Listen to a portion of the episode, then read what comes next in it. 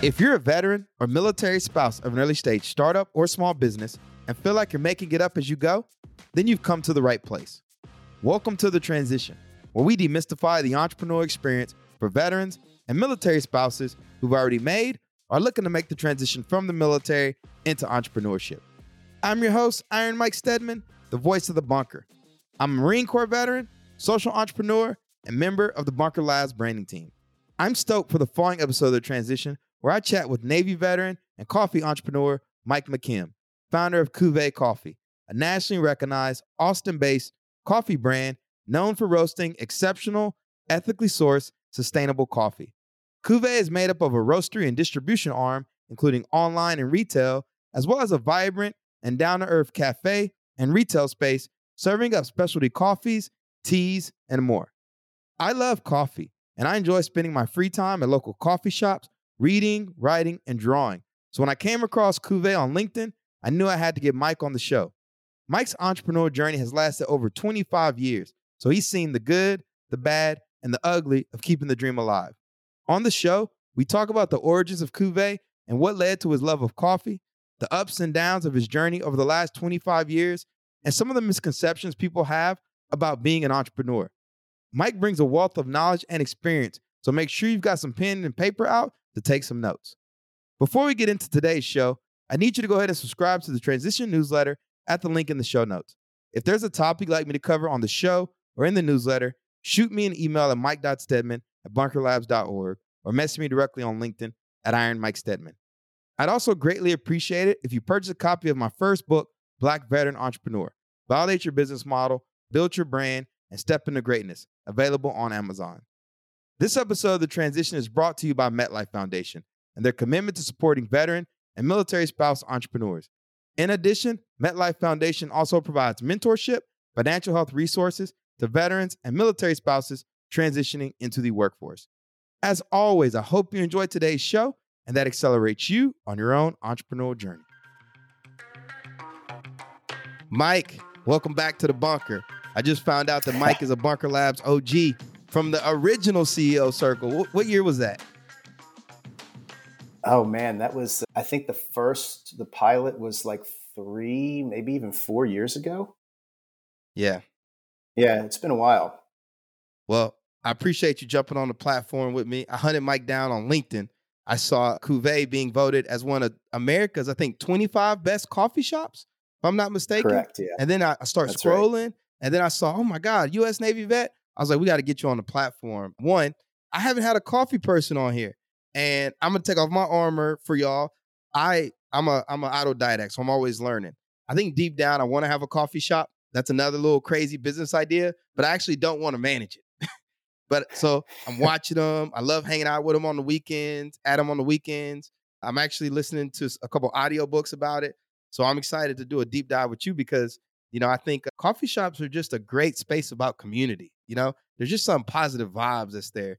And so for you coming up in the space, I know it ain't all sunshine and rainbows. Excited to hear your story and dive deep into, you know, your entrepreneurial journey. Yeah, absolutely. Yeah, I agree with you. Coffee shops are definitely, I mean, that's kind of why they were invented. It was to be a, a community space for people to gather and discuss and talk. Yeah, so I'm with you 100%. So, for those of our listeners that aren't familiar with you, Mike, please take a moment, introduce yourself and Cuvée. awesome. Well, thanks again for having me on, Mike. It's a real, real pleasure. My name is Mike McKim. I'm the founder and CEO of Cuvée Coffee. As Mike said, you know, Navy vet. I joined, I listed in the Navy right out of high school, and you know, somehow found my way into entrepreneurship. Stumbled into it. I didn't grow up with the idea of wanting to be an entrepreneur, or dreaming about being an entrepreneur, but at some point, kind of turned that corner. What year did you decide to make that turn? It was 1998 when I got introduced to coffee roasting. And how did that happen? A high school buddy of mine named Patrick. We were we worked for his dad. We were in the telecom industry. We were selling fiber optic cable. It was a great great industry to be in during the whole dot com boom, you know, when all these companies were up and coming, all these tech companies and everybody was laying fiber optic cable in the ground. We went on a skiing trip with our wives and I said that we went to to Tahoe, and I said, "Hey, man, I've got an uncle who's in Reno. You know, he owns a business, really cool guy, drives a Ferrari, you know, super successful. Let's go visit him. And we, you know, we had kicked around the idea of starting our own business. Didn't know what it was going to be. So we went to visit my uncle Carl. And, you know, through a series of events, he said, Hey, man, have you guys ever seen coffee being roasted before? We were like, No. And he had a little coffee roaster set up in the corner of his warehouse. And he was, he's a, he makes food analyzation equipment. So he was creating some sort of analyzer for coffee. But in order to roast the coffee, he bought a coffee roaster, set it up. So we roasted some coffee with him, and both of us were like, oh man, this is amazing. And we just totally got hooked. I always tell people it's like every brewery owner you've ever met. You know, they start brewing beer in their basement or garage and, you know, drinking it with their friends and family. And then one day they're like, hey, we should open a brewery. And that's what it was like for coffee for me. What year did you actually open the shop? Because I see on your LinkedIn, you know, Cuvée has been around for like 25 years, but I think I read that the shop actually opened in 2014. Yes, yeah. So we've always we started as a coffee roaster, which we still are, and that was in 1998. So we bought my uncle's coffee roaster, took it back to Dallas with us, set it up in my buddy's dad's garage, and we would roast coffee on the weekends, and uh, you know we would sell it to friends and family and stuff like that and then built the business really selling wholesale to independent coffee houses around Texas mostly.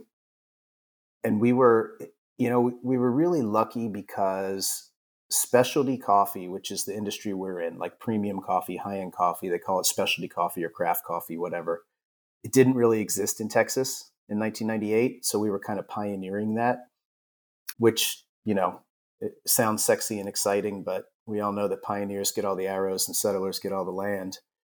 Yeah, we you know we we just roasted coffee, and then the whole dot com implosion happened in 2001. I lost my job. Patrick lost his job. And I said, you know what? I don't really like the telecom industry anyway, so I'm going to keep going with coffee. And Patrick said, well, you know, I like keeping food on the table for my family, so I'm going to get another job in the telecom industry and then somewhere along the line you know we just we decided my wife and i said you know what you know we're selling coffee to all these coffee shops but nobody's doing anything particularly interesting nobody's trying anything different so why don't we open our own coffee shop so that we can try stuff you know create our own little test kitchen and that was in 2014 that was our first coffee shop we opened during this entire time while you're roasting coffee though so you are working a full-time job yes Yep. Yeah. So in 2001, I spent, I decided I was going to go full time into coffee. And, you know, thank goodness my wife is very understanding and patient because we had a new baby. And I was out, you know, trying to pound the pavement and find people to buy coffee from me. I was in Houston, Texas at the time. I was incredibly unsuccessful at it. And so, about 10 months into you know, chasing this dream, my wife said, Hey, when I put Connor to bed tonight, we need to sit down and talk. And I said, Okay. We sit down at the kitchen table after she puts Connor to bed. And she says, We have enough money to pay bills one more month and we're broke. So, you know, new baby, mortgage, all that sort of stuff, you know, and here I am with no income for 10 months. So, through a series of events, I stumbled into a coffee shop in Houston and one of the guys that was working as a barista said, "Hey, I'm I'm leaving here. I'm opening my own coffee shop, and I want this espresso machine that they have here. You know, can you get it for me?" I said, "Yeah, of course I can get it for you." And then I left and was like, "Oh shit, how am I going to get this espresso machine for this guy?" So I called the manufacturer of the espresso machine, La Marzocco, and talked to a guy named Joe Monahan, and who I had been introduced to through my uncle at one point. And I said to Joe, hey man, can I buy an espresso machine from you? He said, yeah, no sweat. He goes, do me a favor, don't call me anymore. We're hiring a regional manager. She's based in Atlanta. That's who you work with. I'll get her contact info to you. And I said, Joe, have you hired her yet? Then he said, no, why? I said, I haven't had a paycheck in 10 months. I don't care what the job pays, I'll take it. and he just kind of laughed uncomfortably and hung up. And, and then I proceeded to call him every day every business day for the next 14 days and said, Hey, Joe, it's Mike, you know, 8 a.m. Seattle time. Hey, Joe, it's Mike. I'm ready to start that job. And, you know, I finally warmed down. He hired me and I spent five years from 2001 to 2006 selling espresso machines and then roasting coffee, you know, on the weekends, turned into nights, weekends. And then the coffee business grew.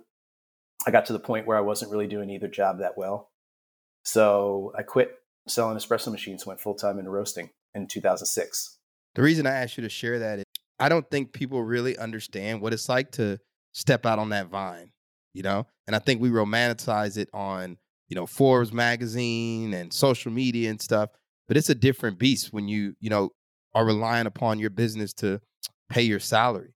It's not all as glam- nearly as glamorous as people think it is. And depending on what business you start with, it can be extremely hard. Like you got to sell a lot of coffee to pay yourself, you know, even $2,000 a month, right? Yeah. After all the expenses and everything. And so, you know, when they say that 10 year overnight success, they 20 year, you know, they're not just blowing smoke and mirrors, right? It's like Yeah. it's it's real. And so I'm excited to get some more into that, get into that some more. Now, Mike, one of the things I told you that we do on this show is we get vulnerable, right? We like to take off our armor. Um, I'm in the process, I'll go first. You know, I'm in the process of launching a new business called Flawless Acceleration. We just pulled the trigger. And I'm not gonna lie, you know, I was a little nervous about it at first. Because I know going to market is never as easy as people think it is. You know, people ask me all the time, like, Mike, what is it, what is it you do? And I have trouble answering that question because I Yeah. feel like I do a lot. It's all very entrepreneurial, but I think I do think I have like a method to the madness these days because as a bootstrap entrepreneur, I built profit centers for myself and my different businesses. And so it's all kind of intertwined. But I know for some people it can come across as like a little confusing. But like I've Yeah. I've been doing this a minute. You know, I know how to stay alive. So Yeah. that's where I'm getting vulnerable. I'm excited about this new business we're launching. What about you? Oh gosh, you know what? There's so many challenges. Well, I'm, a, you know, I barely got out of high school. I'm a college dropout, so I don't have an MBA or any formal training in business. So everything that I've done from starting to, you know, now we're scaling the business is all brand new to me, and they're all completely different skill sets. So I think if I'm being real, the the thing that I learn on a daily basis is where my shortcomings are because nobody can do everything well. It just doesn't happen, especially in business. You know, so identifying my blind spots and, you know, trying to limp my way through them until I can get somebody in place who can fill those blind spots is, you know, it's humbling and it's challenging all at the same time. So even after over 20 years in business, you feel you still feel like you're white knuckling it a bit? Oh, 100%, man. Absolutely, without a doubt. Yeah, there are I days that's that I an go home. underlying theme. I Yeah. think that's what it is, right? I think Yeah. we all think that people got it all figured out, you know, that their business is a well-oiled machine. But when you start actually talking to actuals, because you know in the Marine Corps we got this term actuals, actuals to actuals.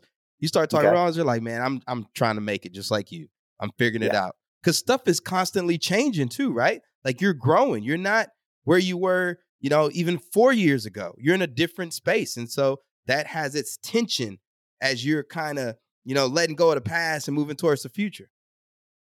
Oh, there's no doubt.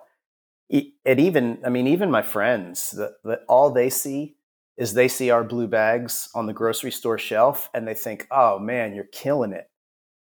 They have no idea that the the teeny tiny amount of profit we make on every little bag on the grocery store shelf, you know, is it's almost negligible. You know, unless people are buying lots of volume, it's hard. We got to sell to a distributor who gets their markup, who sells to the retailer who gets their markup, who sells to the consumer who, you know, I mean, it's just, uh, it's it, on the outside, it looks like everything is just blowing up, you know, but, you know, it's that old duck on the water.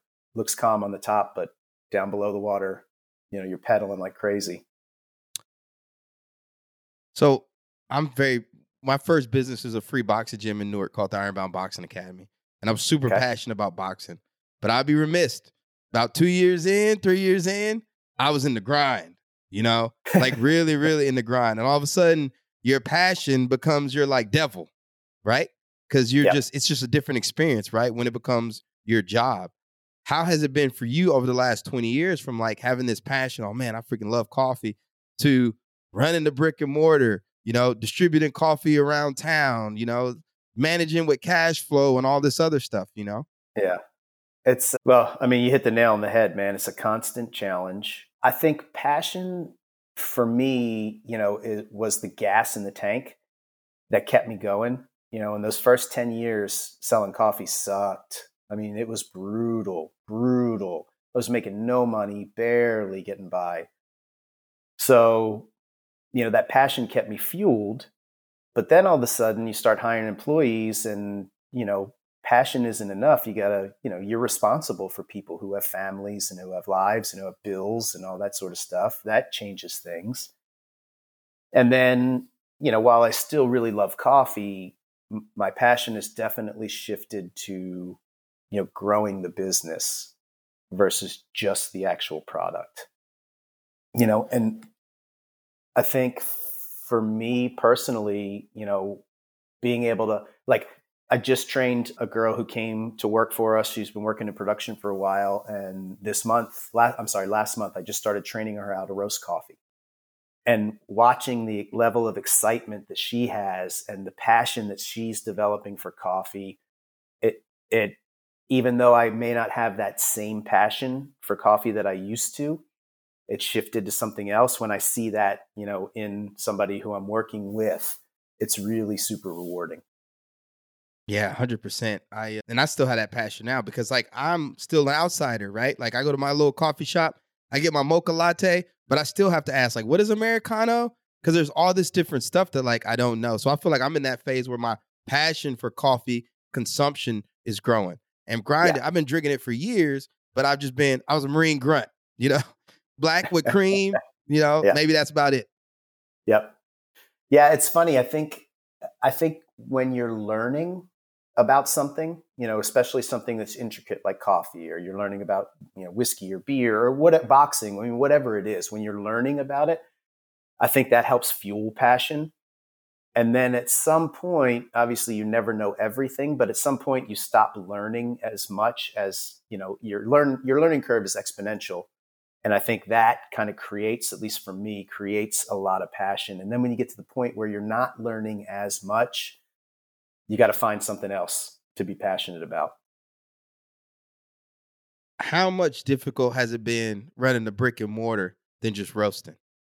Oh man, the two totally different animals, you know. So we've got a roasting facility and then a couple miles down the road we've got a cold brew facility where we do all our nitro cold brew and then we've got two coffee bars now and all all three of those things are i mean they're like completely different businesses they're different customers um, they're different sets of challenges i mean it's it's complex did you know how complex it was going to be before you did it and the reason i say no. that because we got a lot of entrepreneurs tuning in they like i need a i need my own spot you know i want to open up my my brewery or my coffee shop or yada yada yada after running a gym for seven years, I'm like, listen, man, brick and mortar ain't no joke.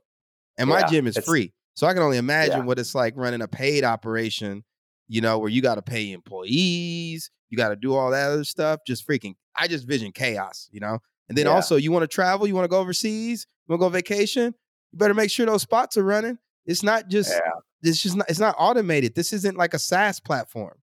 Yeah. Yeah, you know, it's funny. My wife and I just talked about that. So we're coming up on our 30th wedding anniversary in June. And we were talking about it. And we were like, you know what? We didn't we didn't take vacation. We didn't get to go anywhere for our 20th, our 25th, and it looks like we're not going to be able to go anywhere for our 30th either. You know, just because we're so involved in the the business, you know, all the businesses. Yeah, it's it's challenging. It's challenging. Why do you think so many people want to open up a coffee shop? Like I feel like that's a thing that comes up now. Like everybody imagines having their own little community coffee shop. Like what do you what is it about coffee you you think?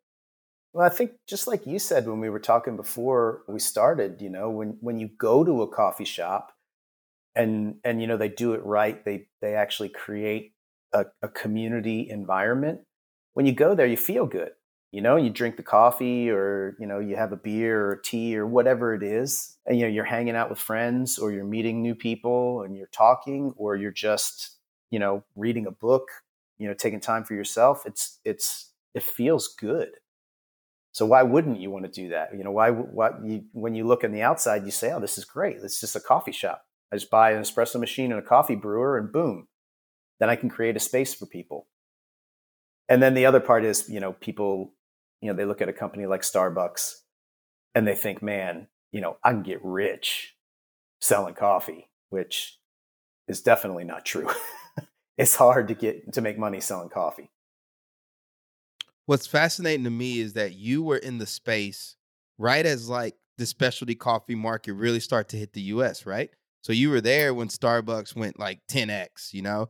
And now you're seeing what is it, third wave coffee, right? The blue bottles of the world. And you know, you see a lot more coffee shops, right? I grew up in Texas. There were never oh, you hardly ever saw coffee shops, right? It was like Crazy. the, you know, you would go to like maybe the gas station or something, right? But now it's like if you go to any metropolitan area, there's some hipster coffee shop. Let's just be honest. We love it. We pay a little five dollars. We've been conditioned for it. But you've like literally gotten to have a front row seat. Yeah. And I'm curious to know, like, when you launched your shop in 2014, right? There were already a bunch of shops out there. Like, it's already people had already been conditioned. So, how did you position Cuvée amongst all these other shops in your area? Because yes. the reason I ask this is there's a lot of vets. They want to open a brewery. They want to open a coffee shop. They want to do these things, but it's like these are crowded spaces. So how are you differentiating yourself? Yeah, that's eh, eh, that's the big challenge. All right, it's a it's a noisy space for sure. I was fortunate because we had been roasting coffee for so long, and you know, you mentioned the the you know the propagation of third wave coffee houses. So the first third wave coffee shop in Texas opened up in Austin and they chose our coffee. Right. So then all these other third wave coffee shops that started opening, you know, they were like, oh, we got to use Cuvée because, you know, that's what, that's what those guys use.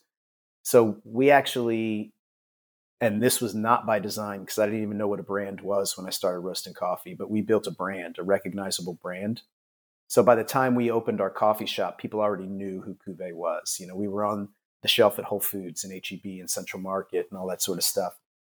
So that that was a benefit for us. So there was a little bit of excitement for people because they were familiar with the Cuvée brand. And then we picked a part of town. We picked East Austin, which when we picked it, you know, it it looks way different now than it did in 2014. In 2014, when we opened up our our space, it was, I mean, the only reason to come down that far on Sixth Street in East Austin was to come to our coffee shop. It was a pretty sketchy area still, um, so it was a destination, which made it, you know, cool. Now, you know, our that space on East Six is surrounded by condos and I mean, there's like literally six coffee shops within a couple blocks of us now. It's just, it's, it's a crowded space, man. Yeah. Yeah. You got to go to battle every day. yes. got to go to battle every day. And you know what? People out on the hunt, they're looking for coffee, man. And you know what's crazy, Mike?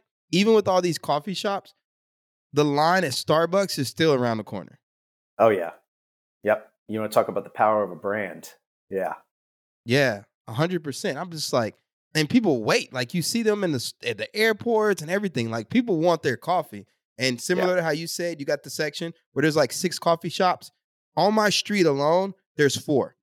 There's one in yeah. my basement. There's well, there's actually five. I take that back. Two across the street. I mean, it is a really crowded space, but again, you've been alive for 20, 25 years at this point. You know, maybe not as long as with the actual shop, but I mean, this ain't your first rodeo. Now, one of the things I am curious about you know, for a lot of veterans, they think that in order to start their business, they need to raise capital. Okay. And, you know, it's very confusing now because you see Shark Tank, people want to start, a, they really need a small business, but they think that they need to start a startup and go out and raise this outside capital. How have you navigated the capital aspect of Cuvée over the last 20 year, 20 plus years, both from hmm. the roastery as well as the actual physical locations? Yeah we when Rochelle, my wife and I, when we built the business originally, we bootstrapped it.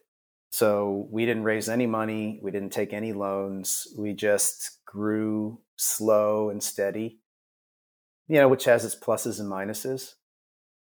And then, you know, talk about taking off the armor in in 2017 when we decided we wanted to try and scale the business.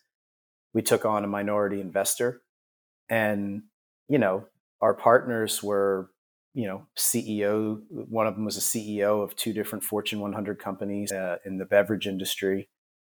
And you know, we thought, oh man, this is amazing. You know, we're going to learn so much and, you know, he's going to help us grow this business and all. And it's been a total disaster, total disaster. We're actually divorcing our partners right now and working on buying them out. Why do you think that? Why do you think that is? Uh, that it was a disaster. Yeah. Yeah. Well, I, you don't have to go into the specifics, but I think it's important for our listeners to know that one, be careful who you get in bed with, literally yep. and figuratively, particularly when you're inviting people into your home, when your business and everything.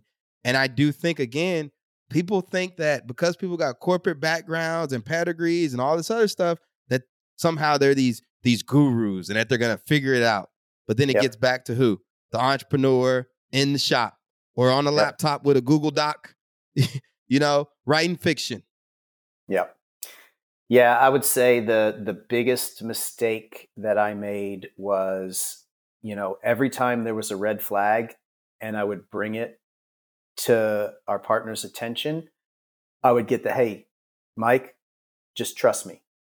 And I had more confidence in him than I did in myself, even though I, man, I could see down the road and be like, man, we're not head. This is this doesn't make sense. We're not heading the right direction. But then I'm once again, I'm like, dude, you know, this guy was, you know, he's he went to Harvard and he's an MBA and you know he was a CEO of these companies.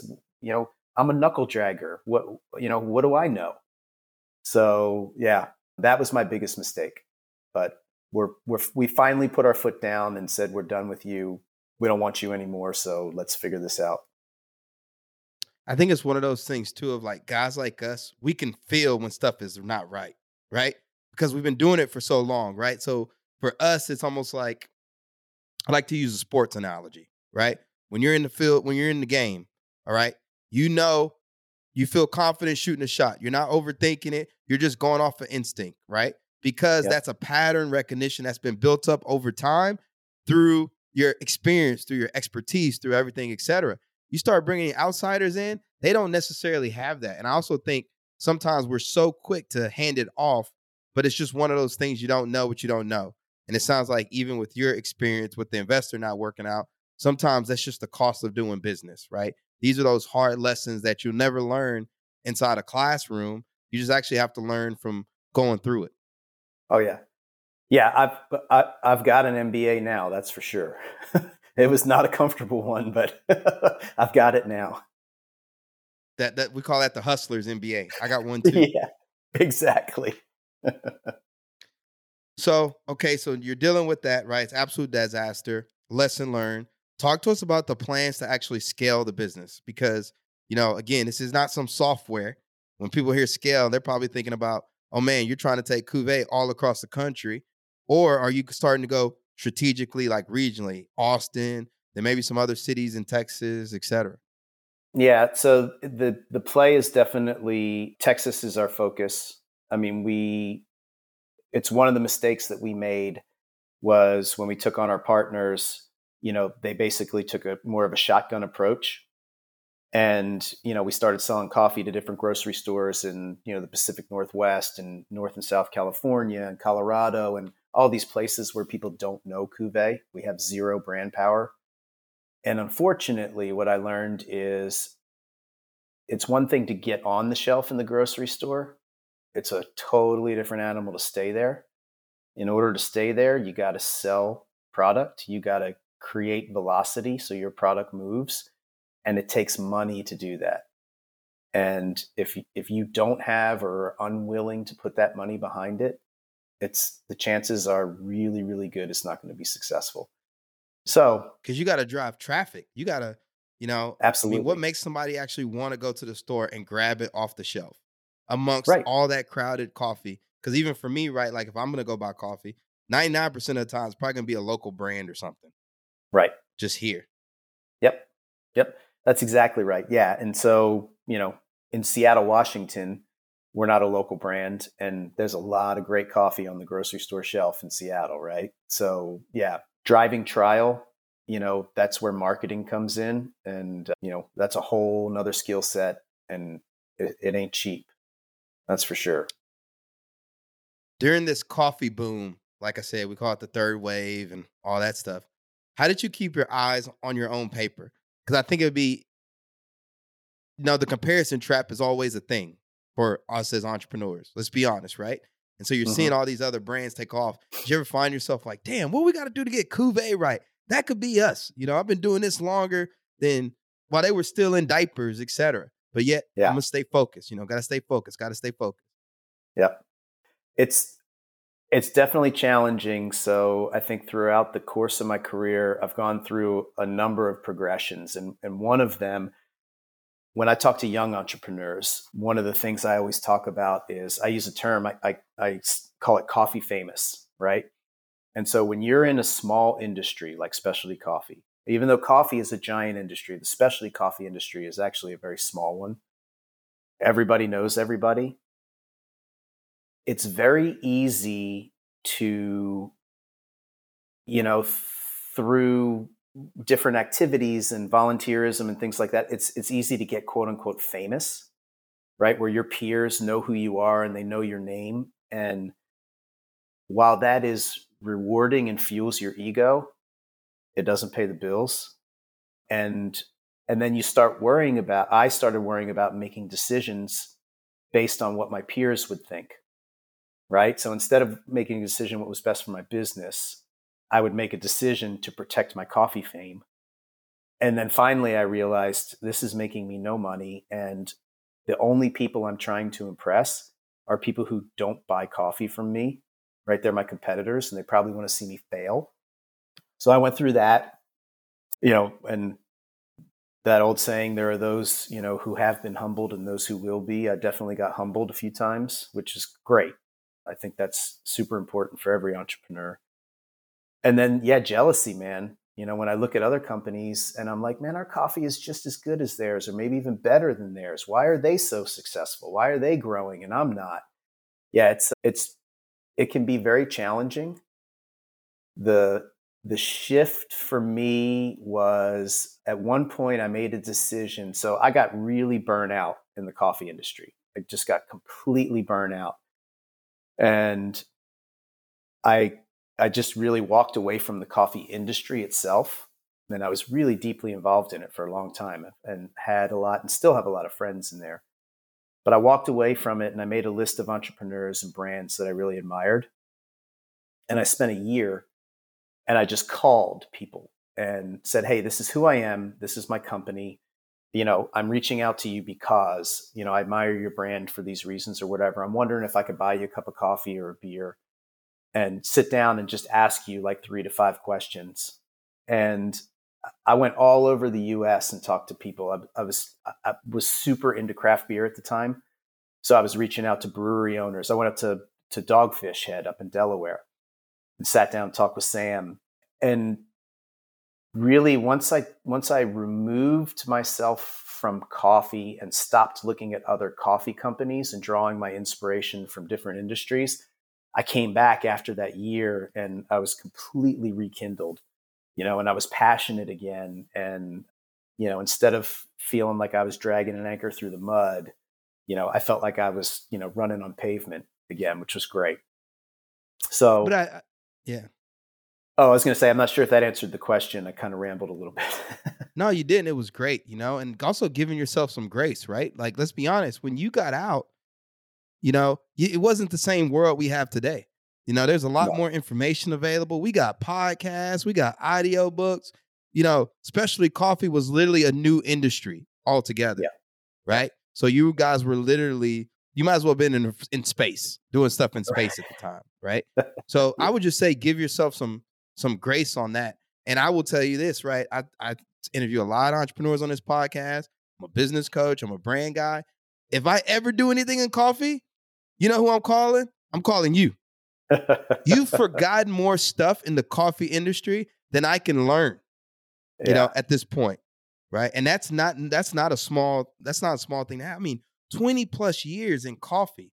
My God, Mike, that's amazing. Yeah, it's it, it is interesting and it's funny because one of my favorite things is working with coffee shop entrepreneurs.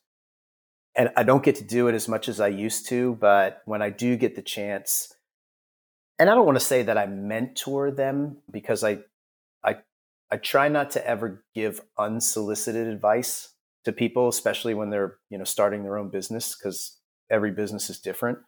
But when somebody asks, it's funny because I do a lot of times I'll walk away from a meeting and be like, damn, you know, that's something that I haven't thought of in 10 years, you know, something that I learned, you know, 10, 15, 20 years ago so yeah, that old saying that, you know, I've forgotten more than, you know, than whatever is very accurate. yeah. You talked about brands that you admire and look up to. Can you share with us outside of just Dogfish Head? Who are some of the other brands?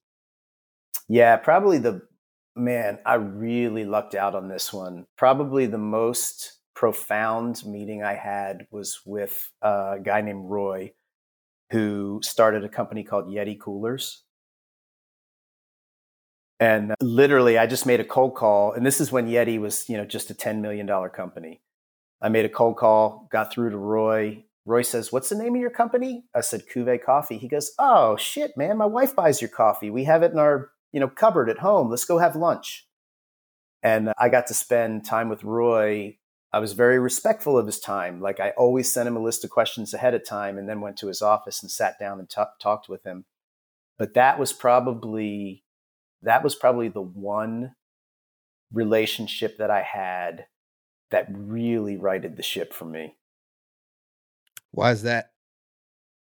Just you know, just being able to talk to him. So Yeti, number one, I love the brand, right? And one of my first questions to Roy was look, I don't mean any offense by this. You make a cooler, a really expensive cooler. How is it a lifestyle brand? You know, how is it that people are wearing hats and putting stickers on their cars and things like that? You know, when you can take, and, and it's a cooler, right? I mean, what what he did literally changed the, an industry that had been stagnant forever. We'd still be buying, you know, crappy coolers where the latches fall apart after a year and you know all that sort of stuff.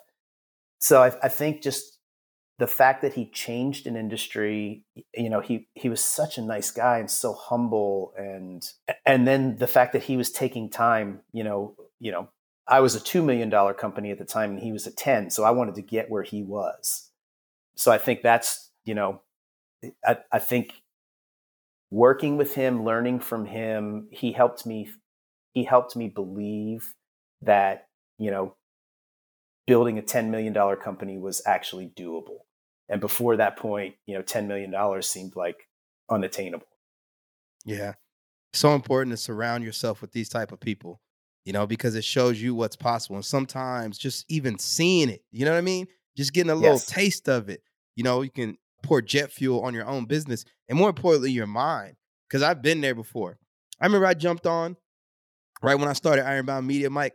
I had I was looking, I was working on my systems and processes, and I found yep. this guy on YouTube that helped people with systems and processes and everything because he was showing how he did his podcast process.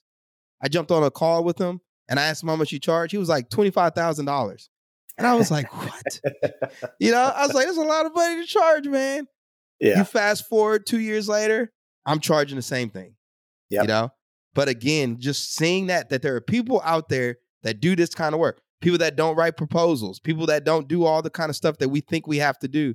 It's just super amazing to me. And so I always go out of my way to put myself in those groups or jump on calls, similarly you, or invite people on my podcast just to learn and grow from one another.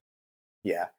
Well, I think there's that. And then the other part is I, I after talking to all these, you know, entrepreneurs who were really generous with their time, I almost uh, not almost, I I feel like and felt like it was kind of my responsibility. So as our brand grew, there were people out there who were starting coffee companies. and they would do the same thing. They would call me and say, "Hey, you know, could we get together and have a cup of coffee? You know, I'd love to hear your story or ask you questions or whatever." And man, I really go out of my way to make time for people because so many people made time for me. I feel like it's kind of my responsibility to pay it forward, you know? Well, you've made time for us today. And one of the things I want to ask you is, you know, we got I want a couple things. What's your BHAG for Cuvée? So you keep saying scale, but ultimately, what are you working towards long long term? You know, I think my wife said to me one time, you know, about the business, she was like, you know, you're not happy unless we're growing. So, you know, for me, the way that my mind works is I'll I'll come up with an idea and then I'll get that idea started. But one of my problems is once I get about 75% into that idea, I'm already moving on to the next idea, which, you know, when you're a small family owned business doesn't work because there's nobody up there, there's nobody to pick up the ball and run with it that last 25%. So, I mean, to answer your question, you know, growing that, that definitely you know that that fuels me right now thinking about growth for sure and in terms of BHAG though like when the battle's won Cuvée's flag is up there what does it look like is it all across the country? Is all across austin? You know are you changing lives through coffee? Talk to us. Yeah i think you know i mean obviously the measuring goals and revenue is easy right? That's a that's a number that you can throw up on the wall and look at on a daily basis. So there's always that. You know there's there's growing from 2 million to 5 million to 10 million to you know whatever whatever those next numbers are. I think the other one that's really cool it's painful and cool at the same time is i really i really like hiring great people and if they want to learn and develop because they have their own entrepreneurial goals. I really like being able to help somebody go from working here to opening their own business. It kind of sucks because, you know, I've had several employees who have opened businesses that directly compete with me, but at the same time, man, I mean, I like I knew that going into it that that was a possibility. And I'm still happy for them and proud of them, you know, for starting their own business and getting up and running even though we're competitors now. That's great. That's that abundance mindset. And it's got to be that's your legacy too. Knowing that you can incubate talent in house and help them grow out and accomplish their goals and dreams. And that's why I always say for business owners, it's more than just the monetary return. It's nice. Don't get me wrong. We need to pay ourselves and we need to make sure we're we're we're good. But at the same time, right, if that's all we focus on, that's not going to be the impact. That's not going to be as fulfilling and as nourishing for us. And I yeah. see it all the time entrepreneurs out there chasing the money, chasing the money. They're just not happy. I've, I've, I've been through that cycle too. You know, when you're focused on the money, yeah, it, it, it just doesn't work. You make decisions based on money and sometimes you make wrong decisions because of it. But yeah, I think, you know what, you just answered the question better than I did. I think the legacy, like I, for me, the biggest win would be, you know, somewhere down the road, you know 15 20 years from now somebody saying man you know there was this dude mike mckim you know who introduced me to coffee and helped me you know start this business that now i'm passing on to my kids or you know uh, you know i've grown to what i think the legacy part of things is probably that's a great that's a great way to put it to sum it up well mike you are gracious with your time because you made time for us on a monday you know, afternoon. And everybody know Monday can get a little crazy. I got on my calendar bottleneck Mondays. But in all seriousness, man, it's been great to have you on. It's great to have you in the ecosystem. You've got veteran entrepreneurs and military spouses tuning in from all over the country, all over the world. How can we help you create that legacy for yourself and Cuvée? Whatever it is you need, just feel free to put out that ask. Oh gosh, man, that's a you know. Hey, look, if if you're looking for a place to buy coffee, you know, go to our website cuveecoffee.com and give it a try. That always helps. And if you love it, keep buying it. And if you don't, go back to buying what you were buying before. That's perfectly fine. You know, the other thing is, man, my youngest son, he he works for me and my wife. He is the production manager at our cold brew facility. So just, you know, being able to share this podcast with him, I think is going to be valuable. And then, like I told you before, my oldest son is in flight school. He's a Marine in flight school in Pensacola right now. So I'm going to share it with him and he's going to share it with all his Marine Corps pals. And, you know, who knows, man? I'm sure some of them are have an entrepreneurial spirit and, and, you know, this could be, this could be something that really motivates them or inspires them to one day create their own business. And so I guess that the other ask would be, Hey, if you like this podcast, share it share it with as many people as you can. Yeah. I, also wanted to say, I think it's so amazing. You mentioned being married for 30 years. You know, I try to do my best to bring up family on here as well because for a lot of transition and vets, right? Not everybody's going to be that startup founder sleeping on couches. You know, people have families, they have children. And so for you to be able to get to where you are, I think that's also an inspiration as well. And I want to acknowledge you for that. Thanks, man. I appreciate that, and I really thank you for having me on. It's it's uh, it's a real honor to be able to chat with you and you know just kind of share some of this stuff. Let's make sure y'all we get out there and buy some Cuvée coffee. If you find yourself down in Austin, Texas, I know next time I'm going, I'm coming to hunt. I'm coming to hunt the shop out. Uh, but in all seriousness, let's also make sure we're getting the word out and spreading this podcast so we can elevate Mike's story. And uh, for everyone that's tuning in, do me a favor and make sure you subscribe to the Transition newsletter at the link in the show notes. If there's a topic you'd like me to cover on the show or in the newsletter, shoot me an email at mike.stedman at barkerlabs.org or message me directly on LinkedIn at Iron Mike Stedman. Until next time, everyone, peace, love, and have a great rest of your week.